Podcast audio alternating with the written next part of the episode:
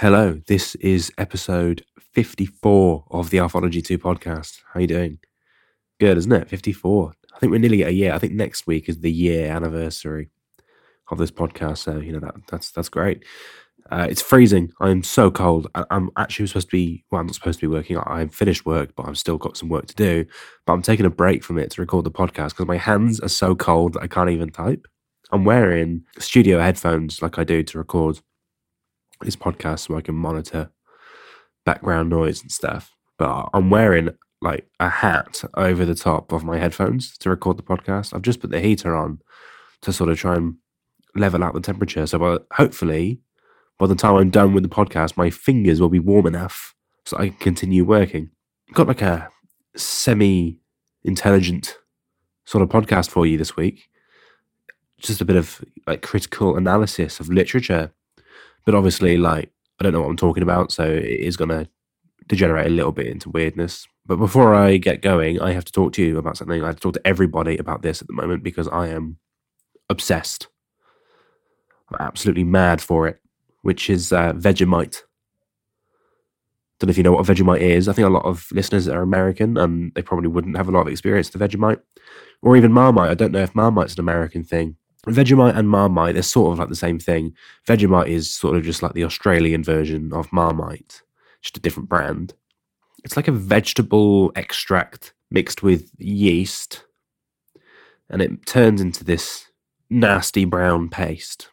It's like a really thick, brown, salty, very savory tasting spread. And you put it on toast, but you can also put it in like in meals to give it bit of flavour. And there's always this joke that either you love it or you hate it. If you're a, a bit of a prick, people, but some people think you're funny, they might call you a Marmite man because some people love you and some people hate you. And I've always hated it. Um, but I decided that I'm going to give it a chance. You know, I was going to eat it a few times in a row to see if I can get used to the taste. And oh my fucking god, I'm a convert. Oh my god, I mean, like I've been eating like Marmite on toast. I'm not, I'm not joking. Like 15 times a day. I think I had I think I had ten slices of toast yesterday with with Marmite on it. Sorry, with with Vegemite on it. Absolutely mental. I've gone mad for it. I think it's just the best I've ever. With this bread called Vogel's bread, which is I think only available in New Zealand, and oh my god, it's changed my life. Like everybody has to eat Vegemite on toast with butter with with quality bread. It, it, it's the best thing ever. I've gone mad for it. So much so that I'm telling my podcast about it. Um, so that's my latest obsession. I mentioned the other week that I've sort of got a bit of a, a bit of a Jesus obsession, and it is getting out of hand. Like I, I just keep on reading things on the internet and thinking about it. I just keep thinking about Jesus all the time. And I, as you'll know, if you listen to this podcast, I'm not a religious man at all. I don't believe in any of it. But like obsessions with Jesus and what he said and uh, the interpretations of it is becoming like a real problem for me. So I've sort of tried to, to, to create a new obsession to stop this one really getting out of hand. And Vegemites fills a big hole, to be honest. But uh, the, the main other obsession that I've managed to get in the last few days to pull me away from Jesus is Charlie Chaplin. Um, Charlie Chaplin, uh, if you don't know who he is, like who are you? he's very famous. Uh, he's a British actor, comedian, director, filmmaker. He's dead now. Must be dead for like thirty odd years. Died on Christmas Day, actually. Did uh, did Charlie Chaplin? He, he did like silent films. He was the, the, the main exponent of silent films, and I, I've been watching a few of them, and like they're funny. And you wouldn't necessarily think that they'd be funny, but they are. Like they, they were genuinely sort of good films. Like, if you've never seen a film before and you watched the silent films of Charlie Chaplin, you think this is fucking great. Obviously, some of it doesn't really stand up to modern films because technology is has moved on. But he was a pioneer. He he sort of created the the, the, the modern film industry. It wouldn't be as it is without Charlie Chaplin. And sort of that gave me the idea for what this podcast is going to be about, which is old parallels, so parallels with old pieces of art and literature and film, with like modern ideas, So how those the ideas in those films still apply today. So to do that, I'm to have to do a bit of like literary criticism and film criticism, which just isn't my fucking bag, to be honest. I think literature is the biggest load of fucking bollocks. That like I, I like books to a degree, right? I like stories. I don't like fucking pretentious language. What people consider to be literature, it's sort of like, you know, they take like six pages to describe a sunset and it's all like really flowery, beautiful language. I think that's fucking nonsense. Tell me the story, tell me what happened. Don't dress it up ridiculously in, in flowery language. I fucking hate that. Uh, and same with filmmaking, actually. I like it. All this symbolism. Oh, just, yeah, don't bother. The idea, if the idea is good enough that you have for your story, uh, for your piece of work, then you shouldn't need to dress it up. And you can see that my opinion of that sort of appears in this podcast. Like, this podcast doesn't have any music, doesn't have an intro, doesn't have an outro, doesn't have any breaks in the middle. Uh, yeah, I don't have like a little break for like a questions round or you know i just think that i'll sit down and i'll talk and if people will listen to it that's great. That means that you know what i've said has has come through or they've enjoyed listening to it. And if they don't listen if people don't listen to it that means they haven't. But you know i haven't tried to deceive anybody or dress it up for anything that it is that it isn't. This podcast is me talking. And if I was to write a book, it would be me writing a, you know, I wouldn't be trying to hide behind similes and metaphors. I would be just laying the idea and the story out to you. And same if I made a film, I'd be doing all of that. Anyway, that was a bit of a rant, so we'll go back. Um, the podcast is going to be about how old pieces of work, pieces of art, pieces of creativity, and the ideas within apply to today. There you go it sort of applies to like I think it was I don't remember his name car car like like K A R R not like driving car. He was like a philosopher or something. I don't know. He said. Um, the more things change, the more they stay the same. So like nothing ever really changes. The the, the knowledge of what, yeah, the, the world has changed, and the knowledge of the world has changed a lot since like the Greeks and the Romans but in the same way, it really hasn't. Like the, the politics of stuff has changed, but also it really hasn't. You still have left versus right, powerful versus not powerful, uh, the people versus oppressors, and this cycle just sort of repeats itself over and over, despite the circumstances in which it repeats itself changing. Um, and like Karl Marx talks about that in, in, in the Communist Manifesto. And the Communist Manifesto is amazing, right? It, it, it, like I spoke about it the other week if you read the first, I think it's like 15, 20 pages of it, like the first part of the Communist Manifesto, where he explains sort of how the world works economically, it is amazing. It is like it's it's like he wrote it yesterday. If he did write it yesterday and you were to read it now, if it came out with a new book and you were to read it, you'd be like, yeah, fucking hell, he's analysed the world well. Obviously, it does start to go off the rails a little bit when he starts say how you should fix it, but in terms of how he describes how the world works, like he couldn't be more spot on. And that was written like what 170 years ago, the Communist Manifesto. So things have changed so much in the last 170 years. But the way that you can read it and still read it as if it's happening today means that they sort of haven't. So I think I've got three. I think I've got three pieces of work which I'd like to talk about and how they reflect sort of modern reality, how these historical pieces of fiction can be applied today of how the world works.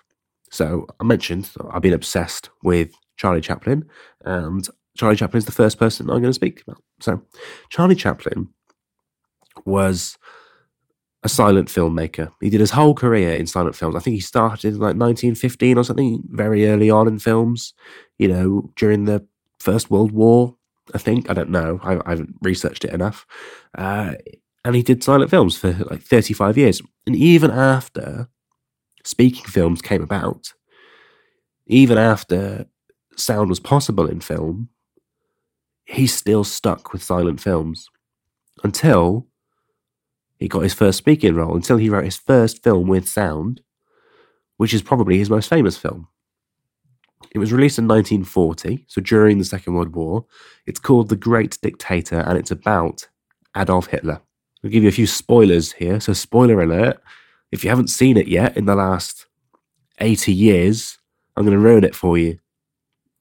So, basically, it's about Hitler and a barber. And the barber is a doppelganger for Hitler. He looks exactly like him. They look identical, the barber and Hitler. And they keep on getting mistaken for each other. And it all gets a bit complicated. But in the end, what happens is the barber dresses up as Hitler to escape prison, I think. And he, he, he manages it, but then they realize what he's done. So they go and arrest him. But in fact, they don't arrest him. They end up arresting actual Hitler because he looks so much like him that they, they can't tell the difference. So they end up arresting actual Hitler and they get fake Hitler, the guy who looks like him, the barber, and they take him to do this speech that Hitler does. So he, he's supposed to, he's then got to address to the German people. And he's like, fuck, I don't want to do this. Like, I'm just a barber. Like, I, I'm not Hitler, but he doesn't want to tell people he's not Hitler because he get arrested again. Meanwhile, actual Hitler's been thrown in prison. But so he, he stands up on the podium and he has this sort of moment of, of realization that he, this is his chance to tell the world about his ideas.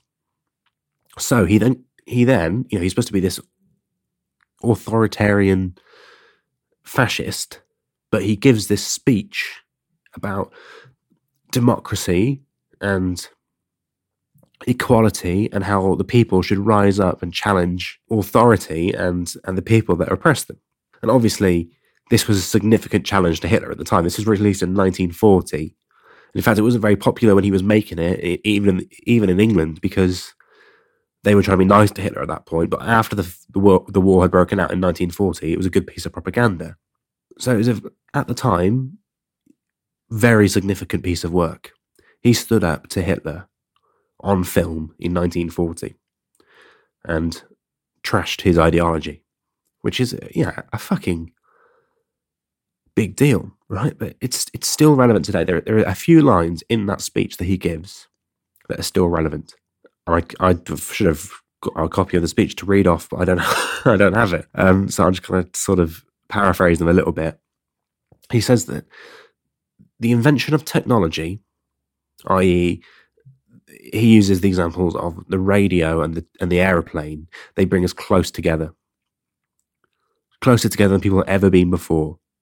People have never had the opportunity to be in contact with each other as much as technology has enabled them to do in history. It's never happened before, and what we need to do with that is not use it to be dickheads, which essentially is what Hitler did. He had all this technology at his disposal and he used it to expand and he used it to oppress other people. And what Charlie Chaplin is saying is that no, it, it, technology and advances in technology need to be in the hands of good people, of kindness. they need to be used by people who are kind, not by people who are evil. And that's exactly the same as today. Like particularly social media. It social media. It, I was on social media when it first came out, and it was so nice. Twitter in two thousand and eight, two thousand and nine. It was great. You know, everyone got on. Even if you didn't get on, we all respected each other. It was so good. Facebook, it was just about, you know, looking at pictures of your friend. Oh, social media was so nice back then. But now it's so fucking horrible, isn't it? Because people who are evil have got their hands on it the left wing lunatics, the right wing lunatics, the political trolls, the fucking soccer stands, you know, the fucking Korean pop fans. It's just the whole place, doesn't matter where you look in social media, it's just full of fanatics who are horrible. And so th- these great inventions have been used by horrible people to make the world horrible rather than making it better. And I don't know how to solve it, but I just think that him saying that about the radio and the aeroplane. So he, what he's saying is that the radio is a great invention. It, you can get information out to people, but people are using it to be to, to put out horrible messages rather than nice ones. And he also has a go at machine men. He says the people who control you are machine men with machine hearts. And he says the people aren't machines. They're not cattle. They're, they're, they're men. You, you, you should not obey these machines. You should take control as as the people. So what he's saying in that is that sort of governments and corporations are very oppressive, and that you don't have to do what they say. And that's sort of quite relevant today, isn't it? Yeah, we're, we're under the control of corporations and governments more than we've ever been. And I'm not a conspiracy theorist. I, I think that governments are necessary. I also think that corporations are necessary. It's I'm not an anarchist. Like anarchism, by its definition, doesn't work because if you are an anarchist and you want to enforce anarchism, then you need a government to enforce the anarchism. You can't ban anarchism. Sorry, you can't ban uh, governments because that wouldn't be very anarchistic because you'd need a government to do it. So I'm not like that, but I do think that people do need to stand up for themselves. People do need to stand up to, to, to the machine, the machine men that control everything. Uh, it be that through democracy or through taxation or, or whatever. And I think Charlie Chaplin hit the nail on the head in 1940. Amazing. Um, let's move on. I did quite. I did longer on that one than I wanted to. Really. Another a left of field example of literature which has its uh, applications in modern day society is Peter Pan. And I know what you're thinking. Uh, Peter Pan's a weird little children's book, and you'd be right. It is. I'll be reading a lot about Peter Pan. It's uh, it's for kids. It's for kids, isn't it? You know, it's about a boy who never wants to grow up, who sticks it to an old pirate, and there are mermaids, and there are boys who are lost, and there's a fairy, and it's all about youthfulness, I guess. And but actually, no. If you really read into it, it represents a power struggle pertinent to now, like identity politics. It, Peter Pan represents identity politics. So it's the old people versus the young people, which we see in society so much now. Everything is about how millennials versus boomers, how millennials are cunts and also boomers are cunts. I think there's probably probably a bit of truth in both arguments. Um, because there are people who are cunts all over the world. Um, I don't think that you can really pigeonhole it. I guess the old versus young, really, what the debate comes down to is capital capital holders versus wage earners. So the majority of young people are wage earners. They don't own anything. They get paid to to to sustain themselves. Whereas uh, the older generation, during sort of the 1980s, they bought up all the capital, so they own everything. And that's how they sustain themselves. They sustain themselves through owning things. They all own their own house outright, etc., etc. So the the parallel with Peter Pan is you've got Peter Pan himself and the Lost Boys, who are young and free. They're never going to get old. It's all about they're quite brash it's all very sort of aesthetic for them. They like doing what they want. They like the freedom. They don't want to ever get old. It's a very creative thing. And then you've got Captain Hook, who's like a bitter old man. He owns everything. He's rich. He wants more. And he fucking hates Peter Pan. And I think they're sort of probably both envious of each other. Peter Pan is envious of Captain Hook's things, and Captain Hook is envious of Peter Pan's freedom. And I think uh, to a degree, that's what the whole old versus young millennial versus boomer thing is about. Boomers are sad that they didn't live in the culture that millennials currently do. And as a result, they sort of take it out on them with with their capital. But also millennials are sort of envious of the capital that, that, that they want a bit more security, which which isn't possible in in the modern world. So Captain Hook and Peter Pan are sort of like the old, the, the boomer and the and the millennial generation. Um, Peter Pan is a is a creative avocado man who lives in a flat in New York, whereas Captain Hook is a banker. He's a a banker on big bonuses who who owns lots of land and rents it out to as a slum lord. And and Smee, whatever his first name is, Lieutenant Smee, I don't know, Smee, Sergeant Smee, Smee, Captain Hook's right hand man is your classic beta male. Um, he, he's the classic beta male, in my opinion, is like, how's the best way to put this? He's like, he thinks he's an alpha male. So there are loads of people who think that they're an alpha male because they're on like the side of Captain Hook. So Captain Hook is an alpha male, right? Peter Pan is an alpha male. And then you get people like Smee, which is the, the alpha male's right hand man, who is the actual beta. People that follow perceived alpha males and are obsessive about them, they are the beta males. The, the, the free spirits who go and do what they want, they're, they're not the secondary males. They do what they want, they don't care. It's the people that, that, that dutifully fall into line behind the alpha male.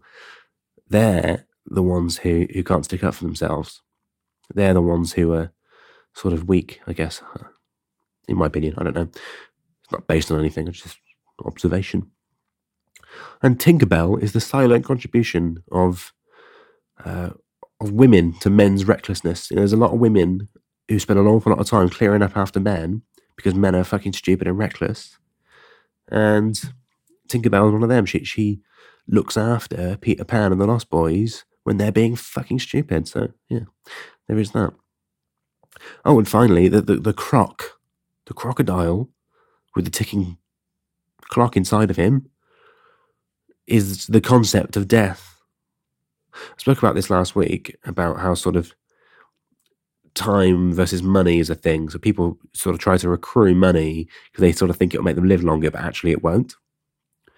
So I think that is represented within the crocodile in Peter Pan because he is the concept of he, he scares Captain Hook because it might kill him and he has a ticking clock inside of him.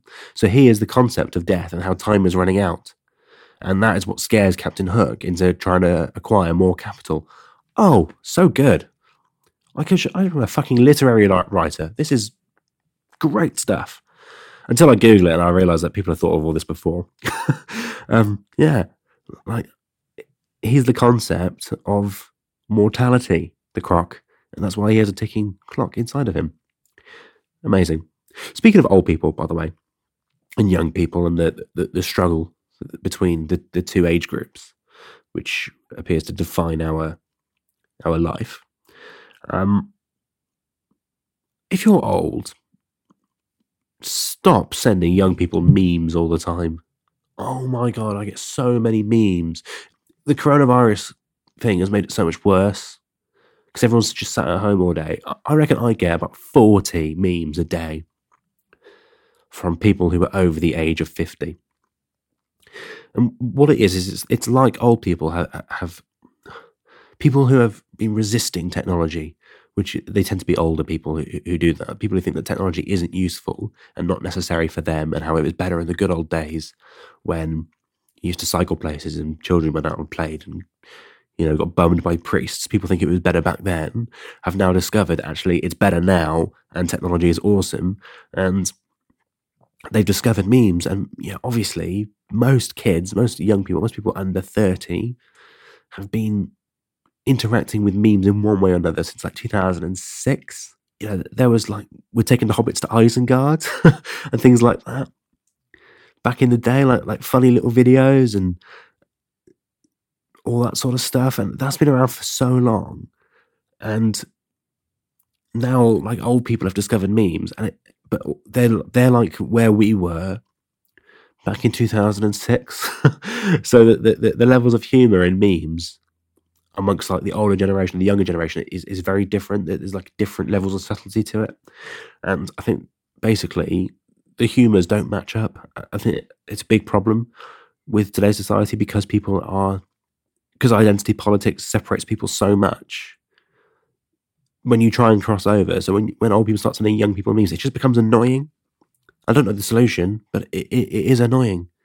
So if you've recently discovered memes, um, like share a few. Just don't share like a hundred a day, please. Like it's exhausting. I can't reply to all of them. I don't want to feel rude. I don't want to feel rude by not replying. You know, if one of my parents sends me a meme, like I want to go, ha ha, that's funny, but it's it's not funny. The internet's ruined humor. You can't laugh at anything anymore. Nothing's funny. Uh, things that were funny 20 years ago, they've been done to death on the internet now, so they're not funny anymore. Fuck me. Anyway, quick quick note on 1984. People can't talk about old pieces of literature that apply to the modern day without without talking about 1984. I, I won't talk about 1984. Um, but just the the one thing I would like to point out is that if you're right wing and you use George Orwell's work as a tool to bash left wing people and say that what the left wing want is Orwellian, well, you might be right because the left and the right do sort of converge in the middle in like a horseshoe thing. So the left and the right they sort of bend round to to meet each other. Um, maybe that's true, but the thing you need to know is that George Orwell was a socialist. That's about ultimate capitalist control that's what 1984 was about. He was a socialist. He he wasn't right wing. He's talking about fascism. Yeah, he combines elements of communism in, in with it, like the, the bad parts of it. But ultimately, he was a socialist and a Democrat. So just maybe check your own ideology before you go accusing people of of being Orwellian moving on to my final piece of work. So we've done Peter Pan, we've done Charlie Chaplin and the Great Dictator. Moving on to the final one, which I think is the best one because it's so rich and so deep in its themes, which applies to the modern world, is War of the Worlds. If you don't know about War of the Worlds is about, um, it's about aliens invading the world and killing everybody. But it was like the first book about aliens invading the world and killing everybody. It was the first sort of bit of alien invasion literature. And it's fucking amazing. Uh, it. I, was into it as a kid. I loved it because there's a musical version of it by Jeff Wayne. Would fucking thoroughly recommend that as an album. Such a good listen. It's like an experimental concept album which tells a story of War of the Worlds. And it's narrated by Richard Burton, who ironically, not ironically, who interestingly was also in 1984, wasn't he? Interesting. Um, but yeah, it's it, it's fucking amazing. So I loved it as a kid because I thought that aliens and war were, were cool as a kid. But now as an adult, when I look at that piece of work, I realise that it was about so much more than just aliens invading the world. It it's not an action movie script. It, it, it's a philosophical discussion of how our world is or how our world was when he wrote it in 1888 or whatever whatever, whatever year it was. So we'll go through how War of the Worlds, written in, in the 1800s, can be applied to today. So how a book written in the 1800s about aliens invading the world links in with how we live our lives today. Unreal. He predicted modern invasion warfare. So before it was ever done, before tanks existed, before artillery was properly used, I mean like heavy artillery, I don't mean cannons, I mean you know, big howitzer guns, before bombing raids were a thing, before any of this, he predicted that that would happen. He predicted total warfare where you just go in and you destroy everything. It never happened. You know, obviously, the British Army would have done some of it. The colonial armies would have done some of it. The Vikings did some of it. The Romans did some of it. Where you go in and you burn stuff down, but that takes ages. You go in and you, and you raze the city, but you have to actively do that he said that modern technology will give it the, the ability to just what just steamroll a city. And that's how we're going to do invasions from now on. And he wrote that 50 years before it happened. The first time it really happened was Hitler with Blitzkrieg. They just bomb everything. They bomb the enemy into submission. That's what the Nazis did. That was their tactic. And that's sort of like modern invasion tactics. But he thought about it 50 years before it actually happened. Its destructiveness was unprecedented, and it, it was not not even conceived of, and he conceived of it. Unbelievable. But basically, what the, what the Martians do, so the aliens who, who invade the world, they, they come in and they, they come in big machines like tanks, but they're like they walk on like a tripod, and they shoot out like a heat ray or heat wave, and the heat burns anything in its path and basically sets people on fire. So they destroy everything in a fire immediately as soon as they land, and you can't resist it the people fight back a little bit. They shoot some cannons at it, and they might kill. They might knock over the odd machine, but not really. They mostly just lose and get and get and get battered. And what, and this is quite a, quite a leap, but I'm pretty pleased with this little take I've got here. That the total war that the Martians breed, it, it kills everybody. So there's an artilleryman who takes part in one of the battles and he survives. And he ends up on his own and he ends up with, with the main character and they dig a hole. They're trying to dig down into, into the sewers and dig down underground to create like an underground resistance. They're going to build humanity again underground and then capture technology that the Martians have, replicate it, and then rise up from the Earth and take out the Martians. So, what does that mean? That means that happens at the moment. That's what happened in like Vietnam. Yeah, the Americans went and did total warfare. They went and bombed everything. They went and napalmed the entirety of the country. They dropped more bombs in like a day than, than were dropped during the entirety of World War II on Vietnam. I don't know if that stat is true, but it, something in my head tells me it's true. And they just flattened everything. But what that did is that created underground resistance, that created guerrilla warfare. And the, the, the probably the most recent example of, of, this, of total warfare, of destroying a country and destroying a culture, turning against people through guerrilla warfare, is ISIS. Throughout the 90s and the, two, and the early 2000s, the British and the Americans, primarily, or also the Russians to a degree, bulldozed the Middle East. They, they, they killed civilians, they blew up cities, they turned nice places into rubble. And what do you do? They, yeah, okay, they beat the, military the, military forces of Saddam Hussein. They neutered the Taliban, but what do they do? They sent it all underground. People they went underground to do it. So they created ISIS. That's what happened. They they bombed the whole place into submission so people couldn't resist. So they went underground. Obviously, not literally underground, like in War of the Worlds, but they did. They created their own resistance, and it, which was ended up being so much worse than the Taliban. He was predicting that. He was predicting underground resistances as a result of total warfare 130 years ago when total warfare wouldn't even exist for another 50. Unbelievable book, The War of the Worlds. H.G. Wells in 1880 odd predicted ISIS. That's what I'm saying. Unbelievable. Uh, he also talks about colonialism. I- will try and find the quote actually when he talks about colonialism. So the, the the book was basically written about British colonialism. That's what War of the Worlds is about. It, it's so it's about Martians but the Martians are a representation of the British.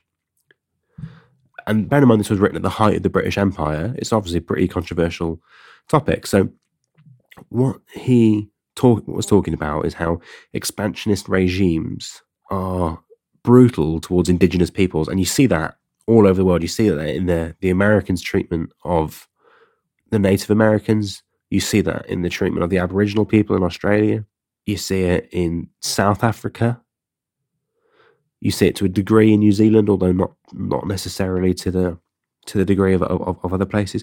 You saw it with the Spanish in South America, what they did to the native populations and what they're still doing to a degree that people I lived in Australia, I saw what people do to the Aboriginals. I saw how they're treated by the police and by uh, other people, and it's horrible.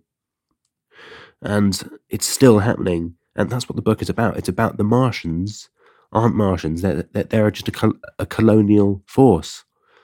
And I'll read the quote of what he says. Sorry, that's what I was going to do earlier, wasn't it? He says, And before we judge the Martians too harshly, we must remember what ruthless and utter destruction our own specie- species has brought, not only on animals, such as the bison or the dodo, but on its own inferior races. The Tasmanians, in spite of their human likeness, were entirely swept out of existence in a war of extermination waged by European migrants in the space of 50 years. Are we such apostles of mercy as to complain of what the Martians did to us? So basically, what he's saying is that the, the British Empire perceived themselves to be superior to the Tasmanians, so they just wiped them out.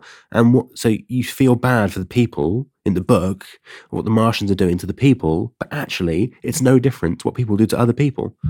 And that sort of feeds in to what I was running on about is that it's about social Darwinism. It's about racism. It's about feeling superior as a race so that you can do what you want to them. You have a right to, to, to claim superiority over another race or over another country because you feel better than them, because you're technologically superior, you feel the need to eradicate their culture, which is happening and it's happened. You see it all the time, particularly with indigenous people. But you also see it with, with, with black culture. People try and eradicate the achievements, the historical achievements of, of, of black people obviously things are getting better like that, and they are. They are getting better. There's still a long way to go. And H.G. Wells was talking about 130 years ago. The idea hasn't gone away. It's unbelievable how he was writing about it 130 years ago that Martians are discriminating against humans. And, and that's if you wrote that book today, you would still draw that comparison, which is unbelievable. Unbelievable.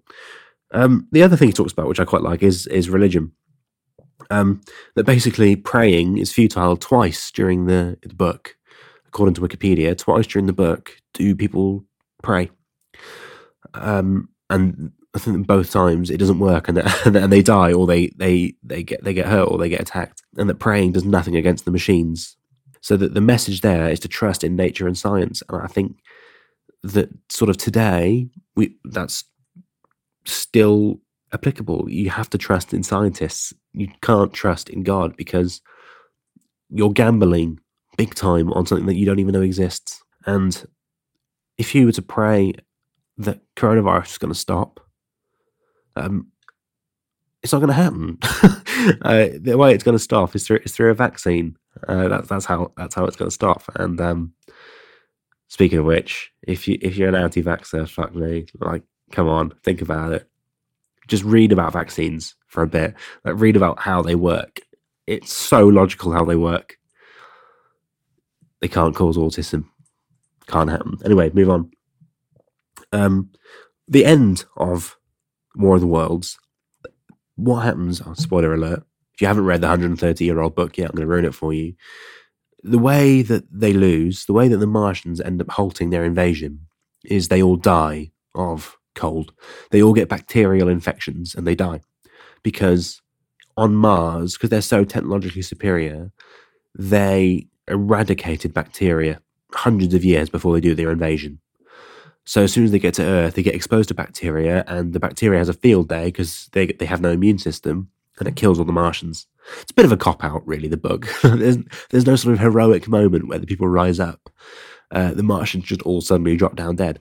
And that leads me on to my finishing point. So, my point here, my finishing point is, and I think this is sort of the thing, the thing in the book is if you don't believe in God, then you can at least sort of believe that like like nature is God, and that maybe he sort of suggests it in the book that the bacteria were put there by God to regulate nature, so to kill off anything that that, that that tries to invade or that gets too big for its boots. That's sort of the, su- the suggestion from the book that God is, wasn't there to help us, but He did put bacteria there, and that that sort of feeds into to this idea that maybe diseases and nature sort of regulates itself, and nature is in fact what we call God. So that leads to the final question, which is is COVID 19 and other such plagues, other pandemics, other diseases, are they nature or God, nature or God's way? Uh, are they sort of part of a natural cycle to prevent dominance by one species, such as us? Is COVID 19 nature's way of restricting humans and stopping us getting too big for our boots? Um, that's the big question. I think pro- probably not. I think it's probably random. That's in all honesty, but it's a nice question to ask, isn't it? Yeah, it's thoughtful. I said, I said, this is going to be a semi-intelligent podcast, I would describe that point as semi-intelligent. Um, yeah, pro- probably not, but you never know. That it might be sort of nature's way of, of, of keeping us in check. Maybe we are the Martians in this scenario, and the disease is there to hold us back. But the good news is, is that we're smarter than the Martians, and we'll we'll fucking we'll fucking trash this disease eventually, and we will move on. We will move on. We'll get we'll get out of this horrible mess that we're in, and things will get better. Anyway, that will be it for this week. Fuck me. I don't know. Was that a long podcast? I think it was, wasn't it? Yeah. So pre-edit, this recording was forty-five minutes long. That's longer than normal, isn't it? Uh, I hope you enjoyed that. That was mental. Enjoy. uh, that was good. Like, it wasn't too many breaks in that. Really, really got into the, the the swing of it. I don't know if any of that was sort of real. I don't know if that made sense or if I have a point. It's very hard to tell if you have a point when you do this thing by yourself because there's no one to go. Oh, actually, you're talking bollocks. Speaking of which, um, you'll note I haven't talked about this for ages, but you'll note in all the podcasts, in all every episode, there's a link in the in, in the description, and where you can send me a voice message. So do feel free to do that. You can send me a voice message. I probably won't play it on the show. As I said, I don't like to hide behind things. I, the the podcast is me talking. If you say something really interesting, I might play it on the show. But it's a nice way to get in contact. You, can send me messages, voice messages about how wrong you think I am. In fact, no, don't send me messages about how wrong you think I am. I, I don't want to hear criticism. What's the point? So you're not going to change anything. You'd just be venting. Uh, if you, other ways to criticize me, but again, don't. Uh, it's through social media, so you know there's there's all sorts of ways you can do that. Uh, thank you for listening. Uh, do recommend the podcast to a friend, and I will talk to you next week. Goodbye.